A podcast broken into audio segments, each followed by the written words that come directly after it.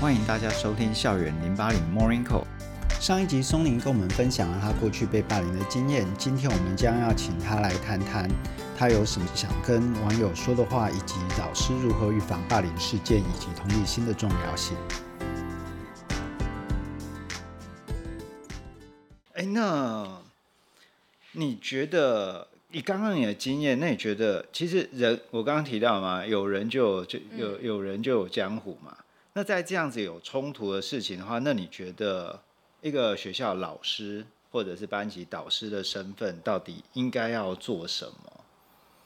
或者是你期待在那个你如果现在回到你的国中或者国小的阶段的话，你期待你的班上班导师能够做些什么事情？班导师能做什么吗？啊，因为我之前不是有发那部霸凌的影片嘛，嗯，然后那部影片其实造成蛮大的回响，然后甚至隔天我收到了一个陌生讯息，嗯，然后我一看，那是我国小隔壁班的老师，嗯，他说他看到我这部影片，然后他觉得他想要跟我讲一些话，嗯，然后他才跟我说，他觉得老师呃，他觉得我会被霸凌是因为我国小的班导师太偏袒我了。就是我国小班老师很喜欢我，但他觉得老师你可以喜欢某个学生或比较不喜欢某个学生，可是你不要表现出来，你至少要在学生面前做到平等。他觉得，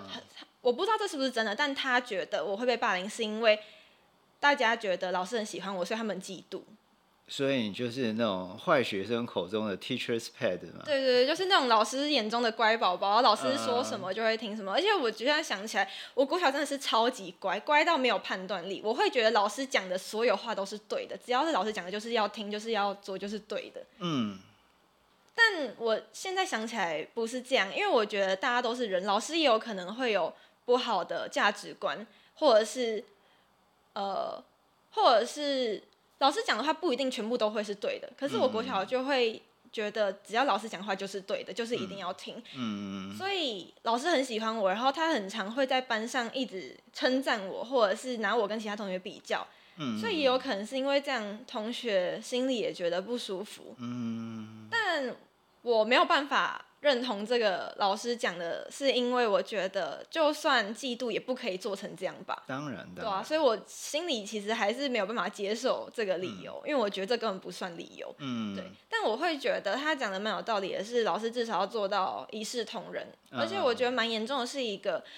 嗯、呃，小朋友，嗯，我觉得也不止小朋友，现在很多人还是会有比较心态，就可能是家境啊、嗯、长相啊、外貌各种条件。嗯、可我觉得这些条件是你。出生就是这样，你没办法改变，你没办法改变你出生哪个家庭或你长怎样。嗯嗯嗯。但如果你后天努力，你可能可以改善家里环境，或是你可以去整形，你可以化妆，对，就是你可以改变。但你小时候没有办法改变嘛。嗯。但我觉得这些东西不影响你跟一个人交朋友。嗯。就是他家有钱没钱又怎样？我又不会，他家有钱他也不会给我钱，他家没钱他也不会跟我借钱呐、啊。嗯，对。对啊，然后国小就很常会有。呃，同学因为家里环境不好被排挤，或者是因为长得不好看被排挤。嗯，就像我朋友也跟我说，他小时候是因为他家里环境不好，他就被同学讨厌。嗯，对。然后我记得蛮印象深刻的是，国小的时候我们班有一个男生，他就是卫生习惯很不好，然后他家是开一间我忘了是可能餐饮类的店吧。嗯，然后有一天就是失火，所以他家就是变得状况很不好，然后就是也。发生就是一定那失火对一个小孩来说一定是一个蛮大的创伤，结果老师反而在全班面前告诉大家这件事情。我不知道老师是想要抱着大家可以帮助他的心态还是什么，可是我觉得这会是一个很大的伤害，因为那个老师一开始是说哦，如果大家家里有什么什么可以捐给他，可是我觉得这样根本不好，那小孩一定会觉得他不想被同情啊，这不是他愿意的，嗯、为什么要同情他？对，可是老师就在全班面前讲出来。所以大家都知道他家里怎么了，嗯、可是我觉得多数人不会觉得说我应该帮助他，多数人一定会嘲笑或是觉得啊他怎么这样子。嗯，我觉得不管是哪一种情绪，或者就算是觉得他可怜，他心里也不会好受。然后有一次更夸张的是，因为那个同学卫生习惯真的很不好，然后我们班导受不了，结果他就直接在班上说。一定是因为你卫生习惯不好，你家可能什么厨房油垢都没有擦掉才会失火。哇，就是这种很重的话，我就想说他到底在讲什么鬼东西、嗯、然后全班同学就也会跟着觉得哦对啊一定是他自己活该，因为他卫生习惯不好、嗯、然后还有另外一个同学就是那个女生胖胖的、嗯、所以就一直被男生讲一些不好听的话，就因为他的体型他的外貌，然后他卫生习惯也不太好，然后班导没有去教他要怎么改善整洁、嗯、反而是在全班面前一直数落他说为什么你这么脏，那、啊、你妈妈不是什么什么，为什么还可以脏成这样。嗯，就是我觉得我觉得最严重的是当时的我并没有觉得老师讲那些话有什么问题、嗯、我会觉得老师讲的是对的，我现在想起来完全不对，老师怎么可以讲这种话、嗯、而且他还是一个小朋友。就很多时候一些邪恶的事情都发源自于善意，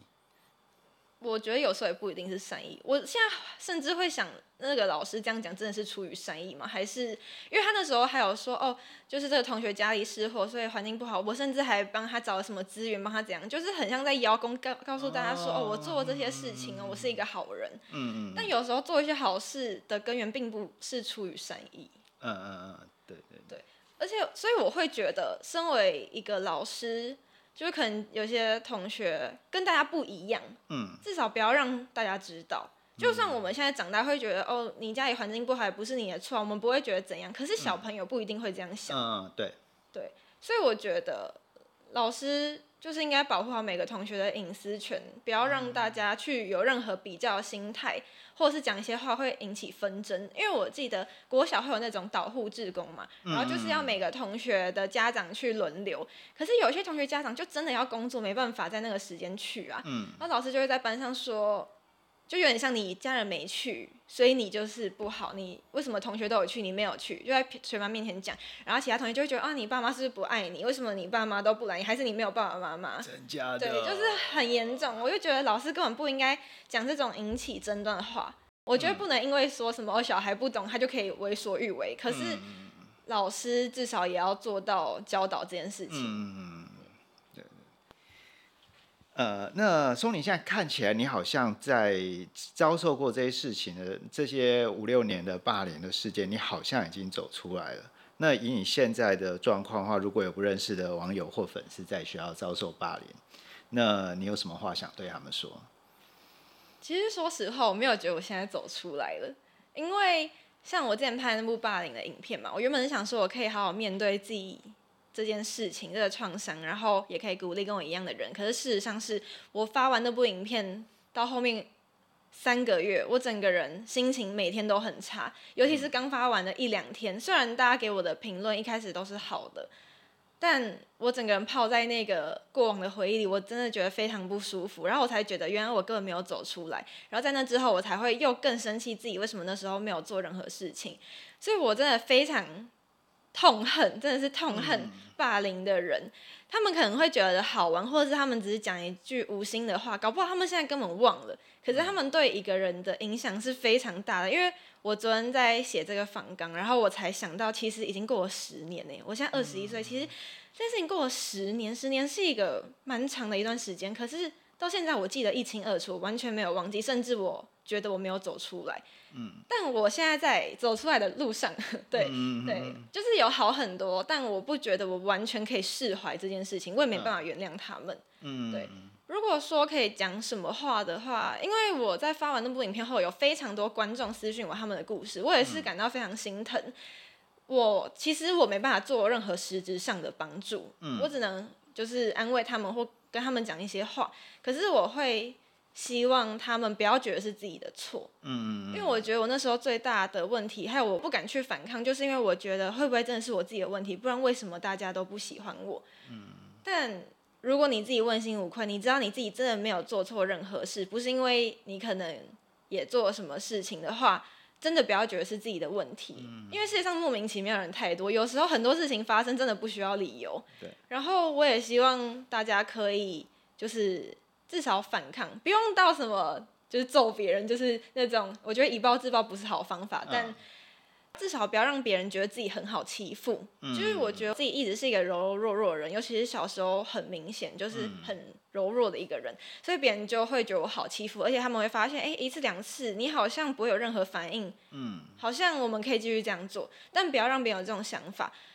你可以，如果你问心无愧，你也可以理直气壮的去跟他争论，搞不好他还会吓到，就觉得哎、嗯欸，平常不是我在欺负你，怎么你突然就是这么就是这么坚定的跟我讲这些话？嗯，有可能不会解决，但至少不要让自己被欺负。嗯、然后我觉得，如果你的爸妈愿意帮助你的话，我觉得转学是一个好方法、欸。虽然有人会觉得转学是在逃避，可是我觉得以我那时候环境来说，好这样讲，对，好，事实上是我认为我那时候处于的国中，大部分人素质都不好，就是品格真的很不好，所以正常人会变成异类。那最好的方式就是脱离那个环境，因为像我高中换一个环境，我就没有再发生这样的事情，所以我觉得。有时候转学不是逃避，远离那些会影响你、带给你不好影响的人才是最好的方法。嗯，对。但我会想要，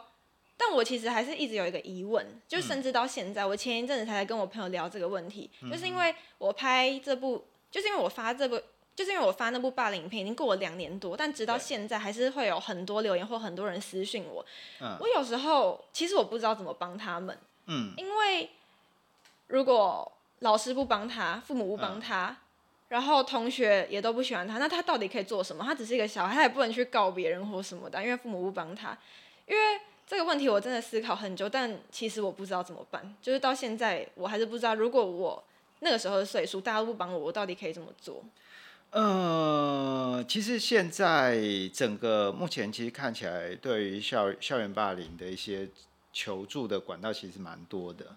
那像教育部最之前有零八零零电话，现在把它改成一九五三。那一九五三 二十四小时其实都有教育部的长教育部的值班 的,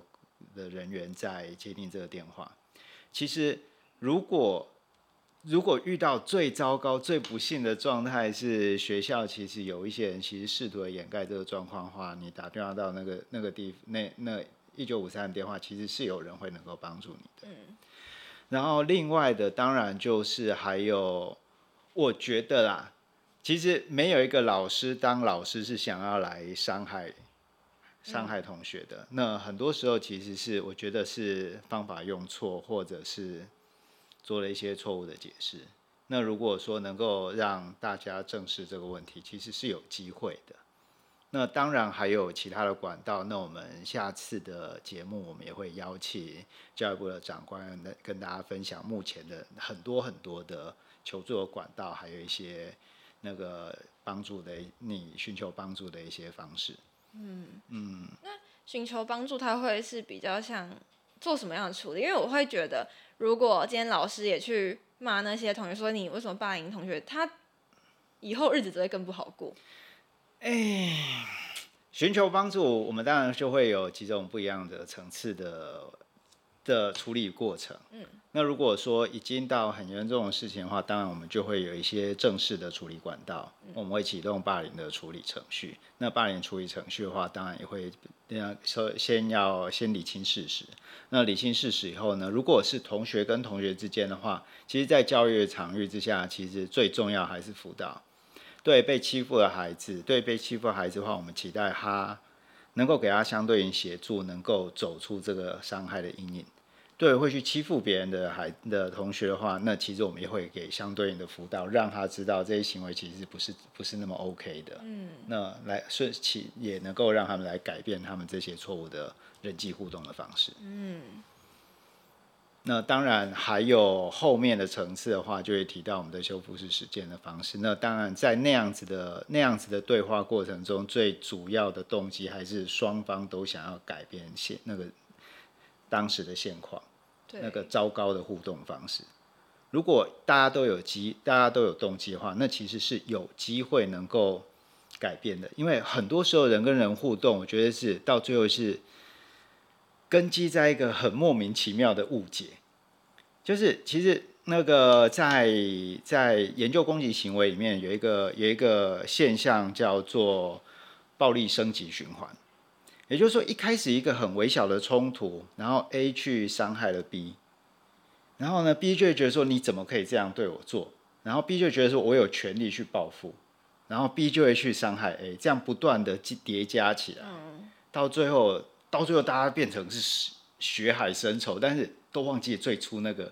很微小莫名其妙，没有什么了不起的事情。嗯、所以我觉得很多时候，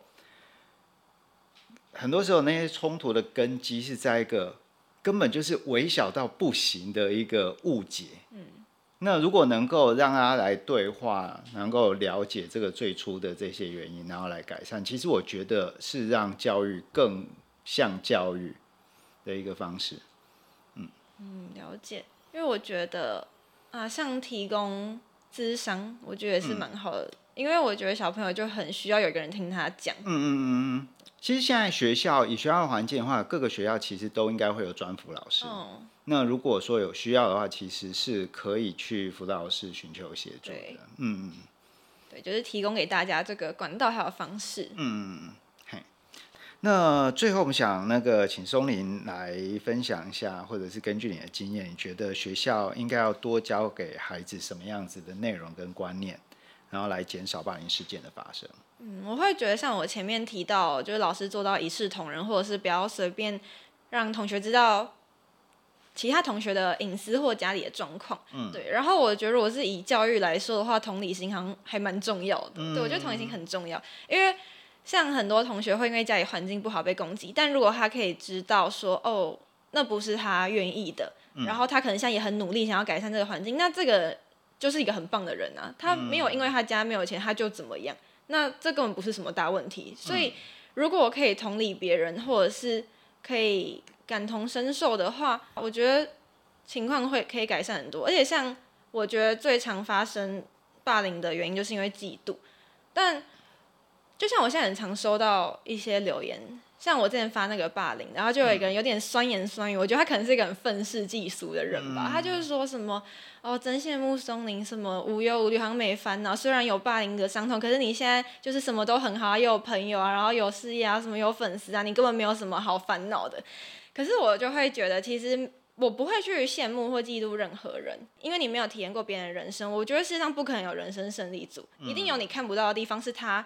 很痛苦或者是很烦恼的，但你没有体验过，你不知道他的感受，所以没有什么好嫉妒别人、嗯、那些人会嫉妒我也是因为他没有体验过我的人生，如果他体验过他应该不会想要体验对吧？就是但我也不会觉得自己很悲惨，因为我觉得每个人都有自己的问题要解决、嗯、所以我觉得